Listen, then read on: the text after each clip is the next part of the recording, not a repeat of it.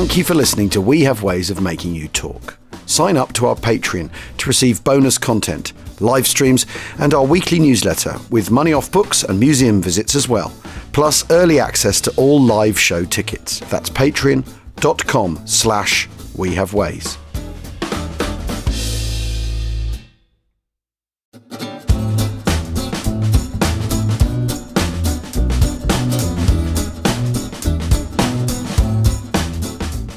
I wonder if you've got the guts to lead a big Air Force. If you haven't, I'll get someone who has. Yeah, I, f- I felt that one was the, was the most appropriate. I felt that, I felt that worked. uh, yeah, you really were Tui Spots. Just for one second, uh, completely channeling the man. You had transformed. So welcome to We Have Ways of Making You Talk, um, uh, uh, uh, the fifth part in our series about the Mighty Eighth. And last week, or the last episode, we sort of hinted that this moment was coming, because this is quite this is quite extraordinary. In the last episode, we talked about how the U S eighth Air Force have undergone a sort of, they sort of shed their skin or grown a new tail or something. If they were were they were they some sort of lizard of some some kind, or they're a salamander been thrown into the fire and they've and they've emerged afresh or or something, you know. Something some like such, that. some such mythical uh, uh, uh, re- rebirth has occurred. A phoenix arising from the from the flames. Yeah, from its near-death experience. Um, uh, because because not only is there's been sort of change combing, combing through the ranks by virtue of the c- incredible, uh, colossal, and all-encompassing expansion that the eighth Air Force have, has undergone in the months following Schweinfurt two, and the sort of reborn thrust of what they're going to do into the new year of, of nineteen forty-four, but also there's been change at the top, as Ira Eaker has been has had to pack his bags, and he's been replaced by the I mean the living legend that is Jimmy Doolittle. But even a figure so colossal and undeniable in American aviation, who else would you get in to do this job? Who could possibly deny him what he's trying to do? And yet, Spaatz is having a moment's wobble, isn't he? Yes, it's only the twenty-fourth of January, uh, and if you think think Doolittle arrives on the fifth of ja- fifth of January, so that's not even three weeks he's been in post, and already Spaatz is going, you know, I wonder if you've got the guts to lead a big big Air Force. And this is because there's been a couple of times where they've all been sent out on missions and then recalled, and Spaatz doesn't think that Doolittle is showing the relevant amount of application, press on yeah. application. You know, it's the press on factor. There's not yeah. enough Guy Gibson in him, and of course, this really, really stings Doolittle, who is a personal friend of Spaatz, and you know is is absolutely a, an aggressive air leader. Man flew to Tokyo, for heaven's sake. It really hurts. But these comments, and, and you, you get these flare-ups occasionally in high command, are indicative of, of the enormous importance that's been placed on air power, and specifically clearing Northwest Europe of the Luftwaffe. Yeah, yeah, yeah. yeah. And the pressure they're on, they put themselves under. Uh, the the yeah. huge pressure they're under, because it is now going to be June, but uh, the Overlord is going to be June, but but it's, you know, time is running out. You know, they've got to clear the skies by the middle of April, absolutely at the latest. And the reason you've got to do that is because you then need a kind of nine-week period in which, before D-Day, in which you can concentrate the bombers on blowing up these bridges across the Seine and the Loire and, you know, marshalling yards and all the rest of it, which will be all part of the kind of slowing up the German ability to get to the bridgehead of Normandy once D-Day actually happens. And that's why you need the um, the air the Luftwaffe clear of Northwest Europe, because if you're doing that low-level precision bombing, it's worth just going through this again. If you're going to do that low-level precision bombing, you can't have Focke-Wulfs and Messerschmitt one oh nines hovering above you, because you'll just get absolutely destroyed. So this is why it's so important. The truth is, the weather over Europe, I've said it before, I'll say it again, was dreadful in the winter of nineteen forty-three nineteen forty-four, and that applied to a huge swathe of, of, of Europe. And in January nineteen forty-four, most of North, Northwest Europe was covered in snow and freezing conditions, but it wasn't that sort of beautiful, crystal clear days. It was it was lots of cloud. And as the as the Americans had discovered, their precision bombing wasn't anything like as precise as it needed to be when there was lots of cloud. You just couldn't see diddly squat. You needed to have visual eye contact on the target. And therein lies the rub. Yeah, if they're getting anywhere, they're doing it on H two X, and, and they don't call it area bombing, they don't call it blind bombing, they ha- they call it, you know, radar-guided bombing, but it amounts to area bombing. And also, I mean, I think one of the one of the really interesting things about the, the American approach is because they're wedded to precision bombing, what they're not doing is building bigger and bigger mad bombs like the R A F have done. You know, the, the idea is you drop your you drop your standard bomb with precision on a on a Messerschmitt factory and you and you knock it out. And so what you don't need is the the kind of munitions that Bomber Command have been developing in order to increase the bang for buck, because you know you're not going to hit your target, or you've generalized your target. You've accepted that what you're doing is bombing people. But it goes back to that same old point we were making earlier, that, that all these crews that are coming over, these new bomb groups and new replacement crews that are coming over, they're all training in the United States in crystal clear skies and um, over kind of vast, flat areas of nothing. So it's comparatively straightforward to use your Norden bombsights and, and your um, do actually visual navigation and drop the bomb in the pickle barrel. But it ain't so easy when you're over Europe and it's January nineteen forty-four. And it's quite interesting because because although Doolittle's very stung by this, a few days later, Spaatz goes, come on, you're coming with me and, and, and we're going to go in boots and we're going to go and do a tour of the frontline units. And Boots is his own personal B seventeen, Spatz's B seventeen. And they head off and the weather's absolutely terrible. And most people, when you think terrible weather, you think sleeting rain and, and high winds and all the rest of it. That's not the problem. The problem is fog and mist and low cloud. No, no one can see anything. It's just like this huge shroud has descended over England, the North Sea, and Europe. And if there's one thing that's guaranteed to make everyone crash, it's a fog. And what happens is they take off and they just about make the first airbase on the list. And they come in and it's all a bit touch and go. But undeterred, they take off and, and, and manage to make the second. But it's even more hairy getting in. The fog is, you know, the visibility is even less. And clearly they're kind of, you know, this is a, this is a needless risk. And they have to abandon the third one. And afterwards, Spaatz says, do you want to use your Spaatz voice again? You were right, Jim. I see what you mean about uncalculated risks. Coming to a cinema near you. So the eighth is still going out on raids, but it's it, but it's, it's very much here and there and hit and miss. And, you know, January passes and there's still no obvious weather window for, for, for Operation Argument. I, I mean, an example of, of how bad... I mean, in September, they bomb Emden blind with H two X, and it's it's a butt report level of of accuracy. So that, you know, when the weather's bad, you can't... You can't hit anything. And and the Americans are judging their bombing offensive around their as much around their motives as their results, aren't they? They're not in this to the crews are not in this to just kill German civilians. They're wedded to the idea that they're doing precision strikes. So you've got when it's not going that well, you've got to make it work, is the is the simple truth. And if what you're trying to do is destroy destroy the Luftwaffe, you've got to make that work. Otherwise the whole thing is a is a, is an empty exercise. Is, is the yes, truth, and, and there's two points here. So Operation Argument, the whole point about Operation Argument is this is supposed to be a week or, you know, five days at least of very, very intensive point-blank targets. So deep into the Reich, hitting assembly plants, component plants, factories, drawing up the Luftwaffe themselves into the scrap, all the rest of it.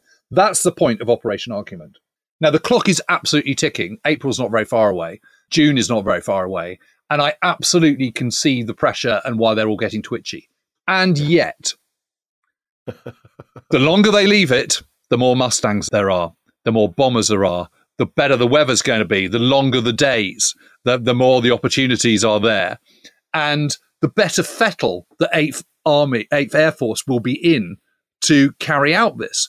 And if they're saying if they're saying we only need a week to do this, it doesn't really matter when that week is, whether it's March or February or January. The point is you absolutely have to hold your nerve and launch this week when the conditions permit. And, and actually, if I was going back in time, I would say to Spaatz and I would say to Jimmy Doolittle, just chill. It's going to be fine. That gap will come. Just hold your nerve and, and, and take comfort that the longer you leave it, the better the results will be. But also, you're confident in the fact that even if you leave it another couple of weeks, the, the, the Luftwaffe haven't got time to aren't aren't benefiting from the same kind of replenishment and float. You know, it's this sort of boat being floated by resupply and uh, and the antidote to it. I mean, it's after all. In the, towards the end of the last episode, we talked. Well, no, it was, it was about halfway through. Because we our last episode, we will confess that this is meant to be part two of the last episode. But we found there was too much to contain. There's the five points that Arnold says, you know, that we can take care of your attrition. We are now furnishing fully all the aircraft and crews to take care of your attrition. So the point is, wait and there'll be more. So don't worry about don't worry about rushing. I mean, I, th- I think it's very interesting because well, we... Well, the, yeah, go on. Well, because we, we've often talked on the podcast about strategic momentum and how what you you know what you have to do is keep pushing because because you're committed, you know, which is a, a big part of the Italian how the Italian campaign pans out, doesn't it? The Allies are committed to Sicily, so they're inevitably committed to Italy, so they're inevitably committed to what they then end up doing. And this is an example of that. But actually, the way this worked, in a sort of peculiar way, the air battle is, is now like a naval battle, isn't it? Where you sally out with your fleet and hope to attract the attention of of the defender's fleet, isn't it? It's it's like a, an old-fashioned naval encounter in, in that regard. So you wait you, you wait for when the weather will favour you, rather than just sticking the planes up and hoping for the best. Well, yes, and, and the other thing that they would take comfort from, if only they knew it, but they don't, is that the Germans were doing quite well destroying lots of aircraft all on their own without any help from the Americans yes, at all. That's right. Uh, yes. And the staggering fact is that in January nineteen forty-four, more Luftwaffe pilots are, are killed and planes lost due to accidents and flying mishap than are shot down out of the sky.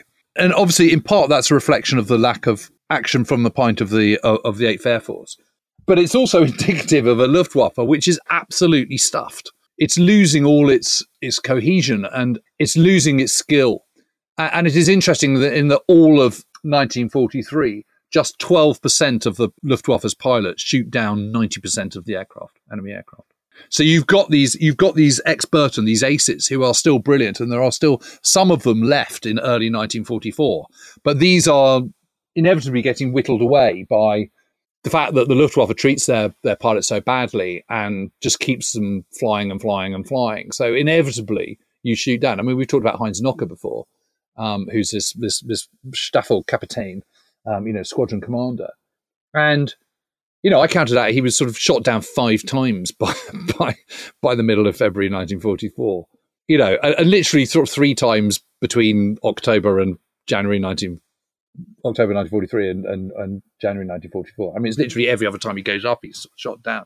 So, so and he gets away with it, but lots on. That's the point. Well, and part of it is if you're fighting in bad weather, then things like icing and misting cockpit windows and guns jamming and engines misfiring and all that sort of stuff are all multiplied. So, I mean, the Germans are churning out fighters in vast amounts. Huge but numbers. The prob- but the problem is, is there's a shortage of spares. There's a shortage of skilled ground personnel because, after all, you know, also tons of personnel have been drawn into anti- anti-aircraft duty too, into flak duty. So, and, and also to fill new Fallschirmjäger divisions and, and Luftlander divisions and, and Luftwaffe field regiments. I mean, between all the rest of it. September and December, the Germans lose nine hundred seventy aircraft in combat. Uh, nine hundred sixty-seven, between when? Between when? September and December, they lose nine hundred sixty-seven yep. aircraft in combat and a thousand, further one thousand fifty-two to accidents. Okay, so in February nineteen forty-four, yeah. which we're coming, you know, which we're just yeah, coming into, coming, yeah. total, which which also includes the kind of Operation Argument.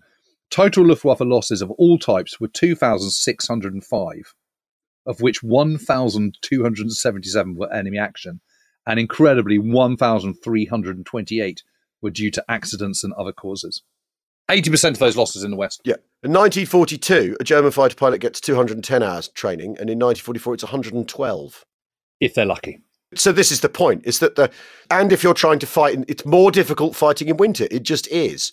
And it, yeah, and it makes, if you're a less experienced pilot, that's much more, operational training is reduced from fifty hours to twenty. Yeah. So, so, so, so, so the big gulf is, is, and this is why it's fighter pilots, not bombers, that are the key to all this. So, there is this huge quantitative increase in the ma- in the numbers of the Luftwaffe, but a huge qualitative decrease. Whereas in the Eighth Fighter Command, the, the, the fighter wing of the Eighth Air Force, there is a huge quantitative increase and a qualitative increase, and that's a that's a winning formula. You know, that's that's the truth. So what, what looks like the Germans winning in the autumn of forty-three is re- is kind of an illusion, really, isn't it? It's, it's illusion. It's papering over vast cracks which are about to kind of break wide yeah, open. To the point where Goering, when uh, long-range American fighters crash near Aachen, Goering says, "Ah, oh, they've been blown there by the wind, by the prevailing wind. They haven't got there. They haven't got there because of the because the equipment's up to it, because of technical adaptation. They're, it's a it's a freak occurrence." So they're, you know, as ever. The Commander-in-Chief of the Luftwaffe is absolutely on the money. It, well, it's his ability to accept accept reality, you know, is done for. And the other thing is, is they're reliant on these destroyer aircraft, which are good, perfectly good for tussling with bombers, But when they're up against a maneuverable fighter, it's a different issue. So because because you've got one ten s and four tens. Well, we uh, talked about Jim Howard in the last episode. Two of his his victories of those six were M E one ten s, and one of them was a J U eighty-eight, if I remember rightly, you know, which is a bomber or a night fighter. Anyway, so there we are. So so they're waiting for the gap in the weather. January passes into February. February continues. There's still no obvious sign. There's an occasional clear day where they go off, but there's no consecutive days. There's no kind of high pressure coming in that's going to kick out this fog, give them some clear skies. But, you know, this is my point. By the third week of February, eighth has well over one hundred long-range P fifty-ones. It has two fighter groups now. And it has, and the eighth Air Force now has one thousand bombers it can deploy on any one given day. Not two hundred thirty, not three hundred fifteen like it had on the Schweinfurt one. So so it is a it is a definitely a kind of a, a blessing in disguise. I mean, you know, try turning that to Doolittle and Spaatz. I get all that.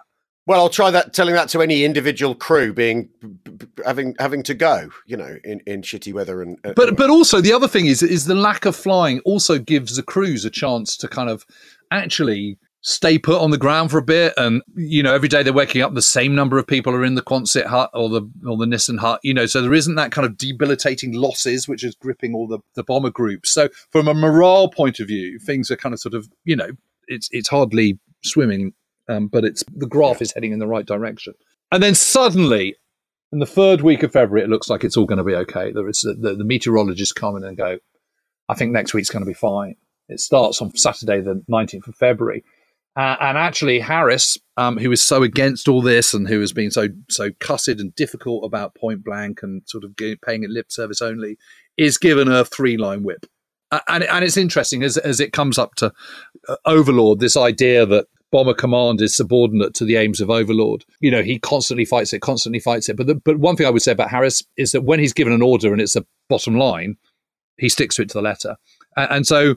Leipzig is they want to launch Big Week with a with a double attack on Leipzig, and the idea about sending Bomber Command over to Leipzig on the night of the nineteenth, twentieth of February is that the flak gunners will will all have been up all night hammering away at Bomber Command, and they'll be in pieces by the following day when they send over the eighth to attack it as well. So it's a very good idea, and they send up the R A F sends up eight hundred twenty-three bombers. So the idea of sending the best part of kind of two thousand bombers over in a twenty-four period, I mean, you know, you think again about those days of the Battle of Britain and summer of nineteen forty and, you know, the biggest formation on the Sunday, uh, Sunday the fifteenth of September being three hundred aircraft, of which only one hundred were bombers and twin-engine bombers. It's it's it got my how things have moved on. But that's the day of great crisis. It's quite, it's quite extraordinary, isn't it? And, isn't and, it? And what on earth the Germans... Th- thought they, you know, what kind of critical mass they imagined they had that day, you know, with their light bombers and, you know, with their tactical bombers. It's, let's face it, it, it shows in the end, though, that, you know, whatever Germany was able to achieve in nineteen forty with, with its smaller resources, it takes a whole lot more to overcome them. You do need the sledgehammer to crack the nut in this instance. But there's a very, very good... There's a very good target here at Leipzig, which is the A T G M E one oh nine assembly plant at Leipzig-Mockau, which is just to the kind of, if I remember rightly, is to the um, to the west of, of, of Leipzig.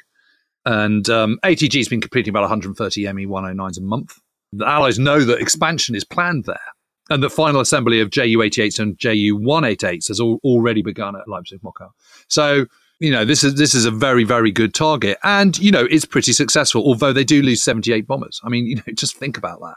I mean, that's that's getting on for ten percent. Yes, which is unsustainable. Even though, I mean, even though the, the British are churning out bombers at a great rate, it's still you can't do you can't do that every night, can you? There'll be no one left in short order. I'll tell you, one of the people who was on that raid incidentally was Rusty Warman, who sadly just passed away a couple of weeks ago. Oh, really? Over one hundred or whatever, but he was on that raid. He was a lovely chap. All hail to Rusty. Yeah. But this, if you're on the, if you are the German flak cruiser and you're on the receiving end of this, this is this is a long day that follows, because the Sunday the twentieth, the Americans put up a thousand bombers and six hundred sixty fighters, twelve industrial locations across Germany. They never, ever, ever hit one target. They have one priority target, but they do lots of different targets, and that's also to just completely scramble the defences and put maximum pressure. I mean, the, the Americans have a broad front policy on literally everything. And if and if you've got the numbers, let, let's let's bring them to bear in a kind of broader way as possible. So yeah, so it, it's twenty-one U S aircraft are lost, which which also I think I mean the interesting thing about about, about the nineteenth, the, the Bomber Command one on Leipzig to start big week, is that fifty-four of those seventy-eight are shot down by night fighters. Right. It's I mean it's interesting, isn't it? Flak flak is nothing like as effective, is it? So this is this is telling you that if you if you can strike at the fighter arm, then your things will go your way. Well, and, and what it tells you is that daylight bombing is much, much safer if you've got fighters to protect you. Because if the fight, if your fighters can take on the enemy fighters, then you're laughing because your fighters are much better than their fighters. so, yeah, yeah, so they are yeah. going to win that fight. So yeah, then you're yeah. then you're you're you're just taking out a huge. Um, the message of air combat over Europe is that the fighter fighter plane is absolutely key to the whole thing. And what you're seeing in this early part of nineteen forty-four is you're seeing that that actually at night, Bomber Command can bomb almost as accurately as any American can in daylight. But that actually the original reason for firing, for operating at night, it's safer, is now no longer the case, is dwindling. Exactly. So so so, so actually only twenty-one U S uh, um, aircraft are lost, which is, you know, a much, much better Better story. But on that day, three medals of honor awarded to eight, eight Bomber Command. Um, and I thought we, we can't go into lots and lots. We haven't got time to do lots and lots of uh, lots of crew stuff. But I did think we should tell one story. Well, Bill Lawley's story, yeah, is absolutely amazing, insane. Um, and this is him and his uh, Lieutenant Bill Lawley, uh, who's the captain of Cabin in the Sky three, uh, part of the three hundred sixty-fourth Bomb Squadron in the three hundred fifth Bomb Group. In the first division. He's twenty-three years old. He's from Leeds, Alabama. And I think we'll tell you his story after the break. Yeah.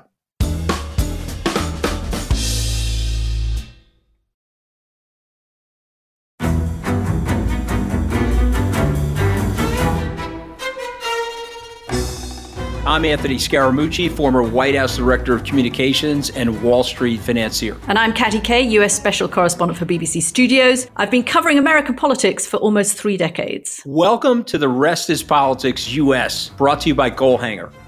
Go on, tell us, were those donations you made, like Obama in two thousand eight, was that idealism? Were you hoping to get something out of these campaigns that would serve your own business interests, for example? So I think this will either make this podcast incredibly successful, Caddy, or people will be horrified and they'll shut it off right now because I'm going to be very real with you. The Obama donation, I had gone to law school with President Obama. We were not classmates. I was a few years ahead of him. It was two thousand seven. It was then Senator Obama. I had a check in my breast pocket. I went over to the senator. I said, Senator, I said, you and I didn't really know each other in law school, but I'm about to hand you a big check. Can I lie to my friends and tell them that you and I knew each other in law school? Well, Obama looks at me, had the best smile in American politics since Jack Kennedy. Forever. Yeah. He lights up. He looks at me and says, I'll tell you what, if you double the amount of the check, we'll take it back to Hawaii. Okay. And I looked at him. I said, you're done. I had another check in my pocket. I ripped it up. I doubled the amount of the check. And I'm going to tell you right now, I've been to more White House Christmas parties during the Obama administration than the Trump administration. In this pivotal year for the United States, democracy, and world affairs, Britain's biggest podcast, The Rest is Politics, is launching stateside. Uncovering secrets from inside the Biden and Trump inner circles and how they shape the world's most important economy, but also the global economy, too. New episodes are released every Friday morning. Just search The Rest is Politics U S wherever you get your podcasts.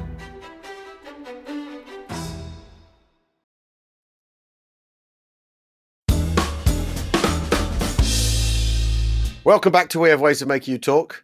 We've left you with a, something of a, well, not a cliffhanger there, because um, this story, no. this is absolutely amazing. And and, and again, w- one of these things where you think, how on earth can, can a person do this? And the fact he's tens of thousands of feet up in the sky when he's doing it as well, it's quite extraordinary. But also Bill Lawley, so William Lawley is, is an extraordinary guy because he's just, he's he's so middle of the road, it's not true. Yeah. You know, he's he's bright, but he's not excessively so. He's lean, you know, he's physically okay, but he doesn't, you know, he's he's hardly a kind of beefcake. Yeah. Um, he's just a quiet, self-effacing, minds his P's and Q's, doesn't rock the boat, you know, just a total kind of midstream kind of person. There's nothing in his life up to this point that suggests that he is especially remarkable in any way. Just a really good, solid, middle-of-the-road kind of guy. So they fly over in with their crew in Cabin in the Sky, which they christened back in the United States. When they get over to the U K, they immediately hand it over and say that's that. So when they then join the three hundred sixty-fourth Bomb Squadron, um, bomb squadron of the three hundred fifth Bomb Group, they get another one, which they then christen Cabin in the Sky two.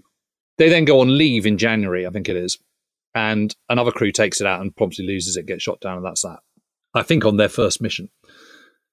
So they've just that morning, uh, or the day before, got a new one. Cabin in the Sky three is brand new, hasn't been painted up or anything. If they haven't tried it, they've literally barely taken it out for a flight at all. Yeah. And then the target is Leipzig, and, and they're, they're told that the flak is not going to be too bad because the flak crews will be exhausted after the R A F, the snow everywhere. Um, they're told that they're, they're targeting the same factory complex that Bomber Command did at Leipzig-Mockau. That's the that's the, the target for the first Division, the B seventeens. And they're carrying two and a half tons of bombs, and they take off, and everything's absolutely fine, and they reach the I P, which is the initial point, the beginning of the, the bomb run, and all is going fine. They're they're in a tight formation. That's where he hands over to the bombardier to fly the aircraft. Um, yep, it, yep, yeah. yep, yep. Um, the bombardier is Henry Mason, and he announces over the intercom that bomb bays are open. You know, this sort of out come the, the electric uh, hydraulics, which open the bomb bays, and Mason can see the target really clearly. And he presses down on the bomb release, release and goes, bombs away, but nothing happens. So they go again, they try again, he shuts the, shuts the bomb bays again, opens them again, tries to rest release, and nothing's happening. Yeah. And this is your absolute worst nightmare. Basically what's happened is the bombs have frozen in their racks. Yeah. Despite the weight. Yeah. They're so frozen, they just won't come loose. And the problem is, is everyone else is losing theirs. And the yeah. moment you lose theirs, of course, you're you're lighter. You're off. And you can climb and you're off and yeah. you can accelerate by twenty-five miles an hour, twenty-five yeah. knots. So suddenly everyone is getting ahead of them and they're losing formation and they're starting to lag. And just like a, a straggler on a transatlantic convoy is always going to be more vulnerable, absolutely the case with a with a bomber. The straggler is the one that gets picked off. It, it, just in any walk of life, just just as the straggler wildebeest will get picked off by the hyenas. Get On the plains of the, the Serengeti. Yeah, exactly. Yeah, exactly, yeah. The Serengeti. Exactly. Where you see wild animals. Hyena, lion. So, so, basic, so basically, they're, stop it, stop it, stop it, Jim. They're falling, they're falling, they're falling back. And even though we've talked about how the most the, dangerous animal of all is the, the F W one ninety. Yes, yeah. F W one ninety is the most dangerous beast of all. If you're in a B seventeen flying fortress, yeah. But but, but but but but but although we've talked about the Luftwaffe being, um, you know, basically at its tipping point in the other other direction, a swarm of F W one nineties to a straggling bomber is very, very, very bad news. And they... Very bad news. It's, it's the worst. It's the worst news of all. it, it is bad. It is bad. It's, it's bad. Not a good so thing. Bad. So, so bad. So bad. So, so, so bad. So bad. Yeah, um, all that. Uh, all that. And, um, and, you know, it's kind of like an everything that can go wrong. This is a, a pure Murphy's Law situation, isn't it? The bomb, bomb racks yeah. won't open, which means you get delayed. And if you get delayed, you're not, I mean, although we've talked about how the, the you know the defensive bomber formation doesn't really doesn't necessarily deliver everything that's been expected for it. It's even worse if you're out of it, isn't it? Because then you're just defending yourself. Yeah, yeah. Don't don't get me wrong. I mean, absolutely, it is. And actually, if you're in the middle of the formation, you, you're probably going to, you know, the chances are you are going to be okay. Yeah, it's, it's people around the edges of the box that are most likely to be hit. I mean, not entirely, but so course. the tail gunner, the tail gunner doesn't seem to see the swarm of F W one nineties. Alfred Vent, yeah, because he's Wendt. blinded by the sunshine. So the fortress ahead of them is hit, falls away in flames. There's flak bursting nearby. Shrapnel hits an outer engine. Outer engine catches fire. So suddenly a, a bad situation has just got eighty percent worse because yeah. you, you can fly even slow. You know, you, your speed is affected even more if you're only operating on, on three engines rather than four, and you've still got your bombs. I mean, it literally couldn't be worse. And so, well, well, first of all, though, he, he talks to he talks to his his co-pilot, because in B seventeens Americans they always have two pilots, two sets of controls, and his co-pilot is Lieutenant Lieutenant Paul Murphy. And he goes, Go, right, get that onboard extinguisher straight away. And this does work, but but but in the process of doing that, loses them yet more power and speed. And suddenly more fighters are homing in. And, and, and the gunners along the, you know, the waist section and the the upper and the and the ball turret in the bottom are all calling out furiously. And then suddenly more F W one nineties uh, suddenly up ahead, little sort of dark specks which suddenly get bigger and bigger and bigger and glint in the in the afternoon sun, flashes from the gun ports, and suddenly there's a loud crack at the front of the plane, and Law- Lawley's vision goes completely black. And moments later, could have been a few seconds, could be a minute, he comes to to finds Murphy's body slumped forward minus his head. So basically his his head has been blown off, completely blown and, to smithereens, and there's blood and debris all over the interior of the cockpit, on the windscreen and everything. And just imagine the shock of that. One minute you're talking to the guy, the next minute his head isn't there and it's splattered all over the over the thing, and, he, and there's blood absolutely everywhere. And worse, he's leaning on the controls, so they're now in a in a screaming dive because the the weight of his body has pushed the controls forward. With the second engine on fire, Lawley himself is injured is injured in the face and his right arm, so he's he's badly injured himself too. So as they go into this dive with a G-force gathering, a sort of screaming death dive, force him off the force Murphy's body off the second control column. Right? So was, with his bad yeah. arm, he pulls him back, and with his other arm, pulls back on the controls, desperately trying to get it out of its dive. And amazingly, he does just start to get, get a bit of a bit of control, but at the same time, he he thinks they're stuffed, so he calls all the men to bail. Says, "Right, we're going to have to bail out." And Henry Mason lifts the uh, the nose hatch to jump, and navigator um, Henry Serafine behind him. But before they jump, Lawley managed to regain quite a lot of control, and suddenly it's starting to level out, and it's sort of okay, and actually emerging from the dive, and both the engine fires are out.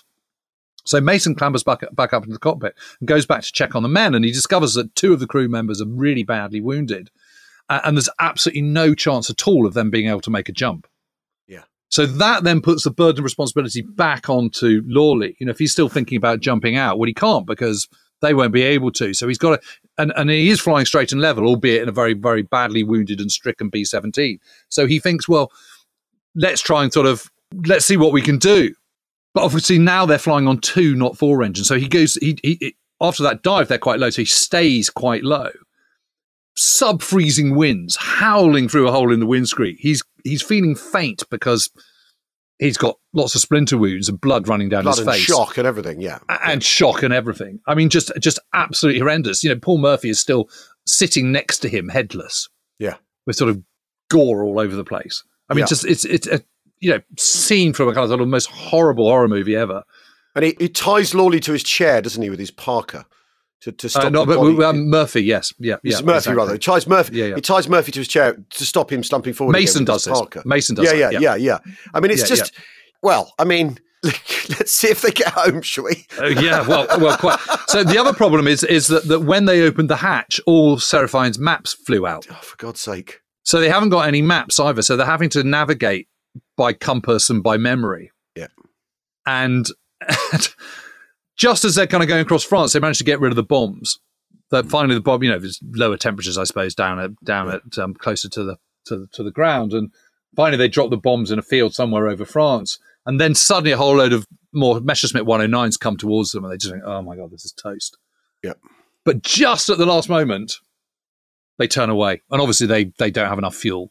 And they can see that this plane is absolutely stuffed anyway, so it's probably yeah. not going to make it. So they, they, it's not worth the risk. So that is one bit of luck.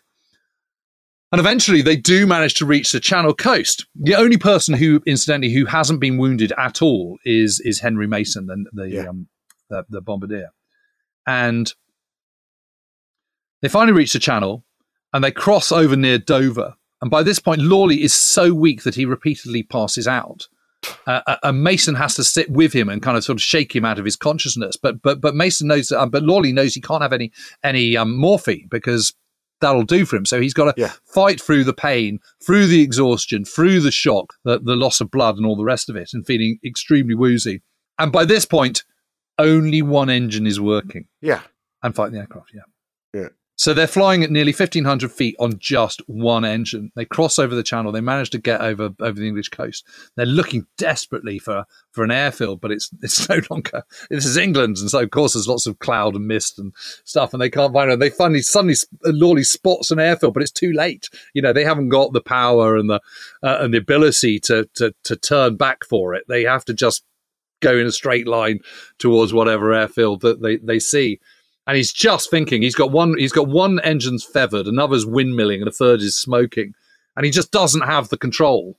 He can't to turn. be able to do anything more than the slightest of turns. He certainly can't yeah. do a kind of you know one eighty or anything like that. So he's thinking, well, I'm just going to have to come down in a field. And then miraculously, Manston appears, but their radio is shot at, so they can't do anything. So the only thing they can do is just flash the emergen- emergency signal and hope for the best. And they come in and they get lower and lower and lower, and it's wheels up. They can't get the wheels down. There's a belly land, you know, which is dangerous in itself.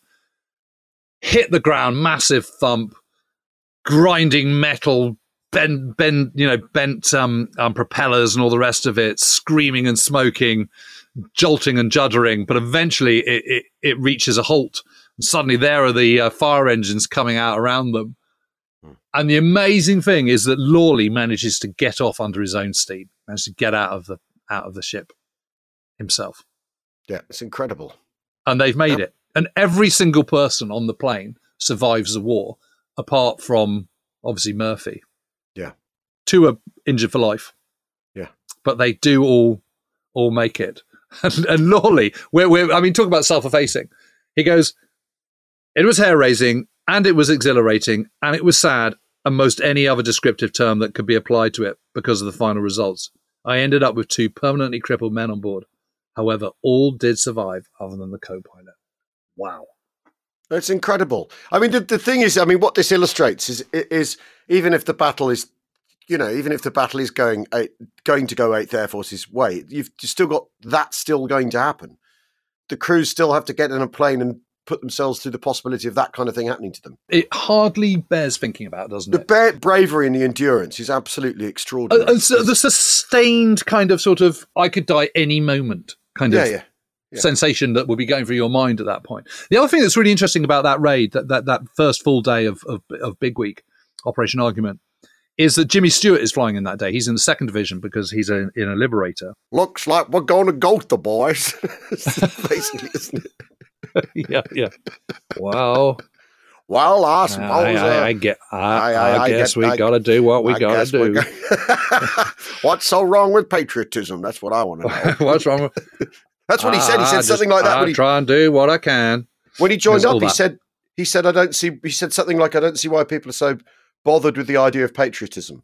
Really interesting that he would be that on the that on the nose about it. But on that mission that he is leading in his his wing, thirteen out of twenty-five are shot down. So, I mean, you know, hats off to Jimmy Stewart. He probably did it. Yeah. He's seen his duty yeah. and done it. Yeah.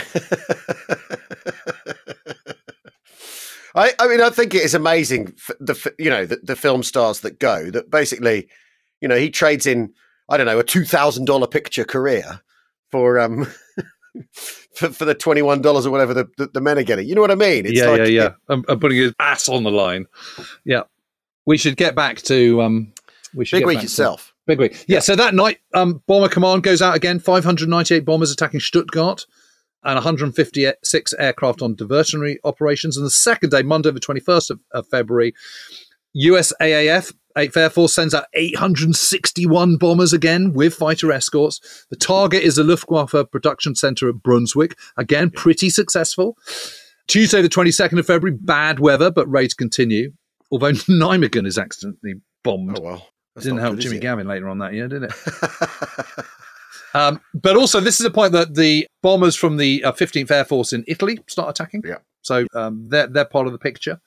And Wednesday, the twenty-third, operations are also suspended um, due to poor weather, which is not good. But then everything's okay again by Thursday, the twenty-fourth. And this is two hundred sixty-six bombers of the U S eighth Air Force sent to hit Schweinfurt. Oh, Schweinfurt God. Three. Posen oh, and also, yeah, but but it, but it's fine. It's fine. Yeah. They, they, they get away with it. nine hundred bombers sent to attack a number of aircraft production centers, including Schweinfurt again. So, you know, nine hundred in, in total. And that night, seven hundred thirty-four bombers of R A F Bomber Command also attacked Schweinfurt. I mean, if you're in Schweinfurt, you're, you know... You're, you're thinking, having a bad day, aren't you? Let's yeah, will I ever sleep again? You're thinking. Well, you are. When will this ever end? Yeah. Yeah, yeah, yeah, yeah, yeah, yeah, yeah, yeah, yeah, yeah. No, it's pretty bad. twenty-fourth is a big, big day. And, you know, it, it is a pretty successful mission, it has to be said. Um, I mean, but, is... but, you know, again, a lot of these planes are planes are, are, are getting absolutely hammered. I mean, I remember one of the guys I was writing about in Big Week, a chap called Jim Keefe, who's in the three hundred eighty-ninth. He comes back with three hundred holes in his ship. You know, that's a lot of damage, isn't it? Yeah, that is. A, that, well, yes, exactly. But this is interesting, though, because this is round-the-clock bombing, isn't it? This is the thing yeah. Ira Aker pitches to, to Churchill basically a year previously, doesn't he, yeah. at Casablanca. This is it, and it's taken a year to get there, but they're achieving it. You've got, you've. I mean, basically, you've almost two thousand, on the Thursday the twenty-fourth of February, that's almost twenty, almost two thousand sorties into Germany, yep. completely round the clock. You know, you've you've short days, long nights, and and you've more than a thousand American bombers during the day, and you know, seven hundred best half part of seven hundred fifty bombers from Bomber Command yep. during the night. The idea that this would not affect the Germans' strategic bombing campaign is somehow yep. some kind of uh, annoyance for the Germans, rather than the absolute focus of everything for them on you know as a front. Yeah, yeah, no, yeah, and, absolutely. And, And and you're striking hard at the sinew of, of fighter production, which is like, the, after all, fighter production is the solution to this problem if you're the Germans. Having more fighter planes is how you how you respond to this.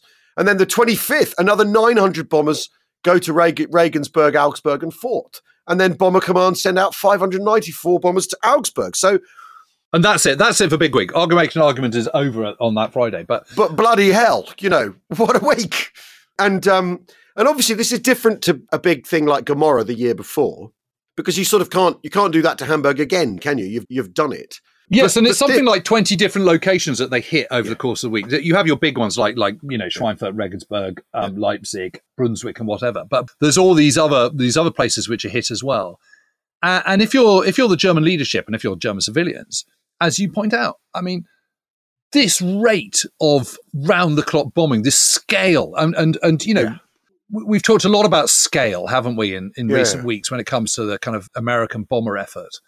Here it is. This this is a sort of culmination of, yeah. you know, two years of building up to this, and or eighteen months, certainly. And it's an astonishing amount. You know, the fact that you're yeah. flying three thousand three hundred sorties is a lot. two hundred ninety German fighters shot down, ninety damaged. I mean, two hundred twenty-six Allied bombers lost. Well, yes. I mean, that's the other thing, is it? It is. It does start to the losses mount up, but it's the you know it's the, the Germans who are the Germans who can ill afford to. Re- I mean, and it's again. I mean, we talked about this before the U-boat war. Actually, it's the people you can ill afford to. Re- you can't replace the people. You can build a build a machine quite easily, but if you've a deteriorating supply of people, and also obviously this kind of this kind of pressure in your airspace is very much treading on what training you can do, isn't it? Let's be honest. Actually, now. It can't possibly. And the other thing is, it, it can't be three thousand three hundred sorties. That's got to be wrong because there's.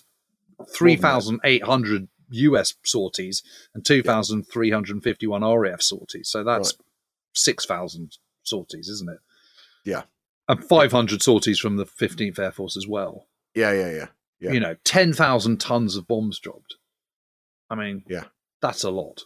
Well, for the Luftwaffe, Doolittle says, what hurt the Germans the most was the deterioration in the experience level in their pilots. The Germans had lost an estimated four hundred thirty-four pilots during Big Week out of a total strength of about two thousand two hundred. So he's licking his lips at that. They retire the Zastora from bomber encounters because they know they know it's too vulnerable now, which is a kind yep. of a, you know in a, in a way a repeat of a repeat of the Battle of Britain where the M E one ten like oh, what do we do with this plane now?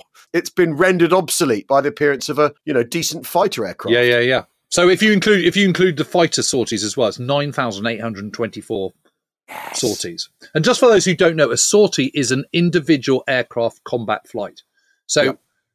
that's not nine thousand eight hundred twenty-four separate aircraft, because some of them might have done four trips or something. Yeah. But, you know, the best part of ten thousand sorties is a yeah, hell of a lot. Yeah, yeah. I mean, lot, you think what that looks like. I mean, yeah, going over the skies, that, that that's huge. One of the interesting t- statistics here is, is that Bomber Command, you know, the eighth Air Force and fifteenth put a lot more, you know, they fly more sorties fifteen hundred more. They put fifteen hundred more aircraft into the into this offensive than the than the British do, don't they? So it's three thousand eight hundred, and yet they kind of dropped the same amount of bombs. And yet the R A F lose one hundred fifty-seven bombers, and the uh, and the eighth Air Force loses one hundred thirty-seven bombers. What that tells you is when you've got fighter escort, you're not going to get shot down as much. Yeah, yeah. So yeah. so there's so many lessons to be learned from Operation Argument. But th- the first one is this is working, because droves of German fighter aircraft are coming up to meet all these these these bomber formations, and American fighter pilots are meeting them and shooting them down, and, and, and in very big numbers. When you've got protection, your bombers absolutely can hit the target. So the general idea of, of that protective box that you're you're using is a, is still a sound one, but just like a, a transatlantic convoy, you also need the escorts to protect yeah. you. Yeah. That's the truth of the matter. You can't do it on your own, just as you couldn't out at sea either. And you can't do it with, with close escort. You have to let the fighters do their thing, basically, don't you? You have to you have to let them go, as it were. You know, the damage and stuff is is is really interesting. So this is an eighth Air Force spokesman. Since January the first, strategic bombing of Germany by British and American forces has reduced the German two-engine fighter production by eighty percent, single-engine fighter production by sixty percent, and in addition, twenty-five percent of bomber production has been destroyed. We believe we have fighter production down to the point where the Nazis can't keep up with the losses. We can't help but feel that Germany has lost her last hope of maintaining a successful defense. Well, yes. I, I mean, a lot of these big targets, like um, Leipzig-Mockau, for example, seventy percent of the aircraft factories are destroyed. There's absolutely no question about that. Um, seven hundred M E one oh nines have to be written off that are, in, uh, that are being assembled or in yep. production. I mean, you know, these yeah. are these are not small figures. American fighters lose twenty-eight fighters. The Germans lose over five hundred. So that's a ratio of eighteen to one superiority. I mean, that's incredible. Which tells you all you need to know yeah. and, and reinforces the point we've been repeatedly making, that this is about, you know, the bomber war is about fighters. It's not about, it is about bombers, yeah, yeah. of course, but, but fighters are the key to understanding the whole thing. And yet, in March, German factories are still producing an impressive two thousand six hundred seventy-two planes. Uh, and and by July it's four thousand two hundred nineteen, but there is still a big gulf between planned production and actual production in the Luftwaffe. And the point is, and this is the really really important point, is you don't need destroy all the Luftwaffe to achieve the goals that you need for D-Day. Um, and this is what we'll be looking in in the next episode. You need to keep them busy to the point where... You need to push them back. You need to push them back into the right. That's what you need to do. And what we'll be looking at in the next episode is what follows Big Week into the spring, the development of the air plan in the run-up to Operation Overlord, and, and then what happens and the arguments over what targets should be. And there is a kind of debate over this up to D-Day and beyond. Yeah, and a, a debate between British boffins and American bomber men and all that sort of stuff. There's a there's a bit of British boffin boffinry to be had in the next in the next episode. I mean, Jim, this but, is but, all- but you know, it's interesting because afterwards, because the factories were still producing a large number of fighter aircraft, the naysayers would go, "Well, you know, Big Week wasn't all it was cracked up to be, and it was a huge amount of effort, and and you know, didn't really achieve its goals." Anyone who says that is just doesn't get doesn't understand what they're talking about. Big Week is a massive, massive success. It it really is because of the ongoing attrition of the best pilots. And what they're doing is is that qualitative loss that the Luftwaffe is suffering takes a massive hit in that week. And I would say that the Big Week is is is the moment where the quality of the Luftwaffe dips so badly that it's irrecoverable. Yeah. And and that's the big marker. It's the, it's the qualitative standard of the Luftwaffe fighter pilots. That's the that's the, the, the big deciding factor. But but let, you know, as you pointed out, I mean, seventy-five percent of your factory being hit and destroyed is not helpful at a time of total war. No, it's just, it's really, really unhelpful. And, and you know, people go, look at what they were able to achieve in spite of it. We think, well, what have they would what would they have been able to achieve had that campaign not being prosecuted the way it was? Exactly that. It's absolutely fascinating. All right, well. Well, here we are, five episodes down. Got two to come. Two to come. We promise you some uh, British boffins in the next one. Um, thanks, everybody, for listening. If you, I mean, if you've got this far in and you're, you're happy to wait for the remaining two episodes, then that's up to you. But if not, you can subscribe to our Apple podcast channel where everything's curated all in one handy bundle too. So our previous runs and on stuff like Dunkirk and basically this bottomless pit that is the Second World War and without adverts, two. Yep. So you won't you won't hear talking about beer or me talking about diets that I'm not or, using. Or, or impotence or whatever I've been made to talk about. Um, you have to None of it. None of it. I don't know why I get those ads. You'll have to deal with... You, you, I don't know why I get you, the you, diets one. I'm getting a bit paranoid. Everything's curated and searchable on our Apple Podcast channel. Or you could subscribe to our Patreon, which is... um. If you go to the Patreon, there's membership for that. There's discussion on there. There's news. There's us doing a live cast every couple of weeks where you can uh, watch us talk um, like this and interact with us, which is which we, is the bit we one of the bits I really love about this podcast is is the fact that we have built up. If you're not part of this gang yet, what we call the independent company, listeners who are involved and part of the kind of the dialogue that has grown up around this podcast, and the people who prod us into talking about subjects and raising stuff, and then also voting on which is the best general ever, which upsets people, which is part of the fun of this, after all, is the debate and the disagreement as much as anything else. You've been listening to our fifth episode of the Mighty Eighth. Um, thanks very much for listening. We will soon. See you soon. Cheerio. Bye-bye. Cheerio.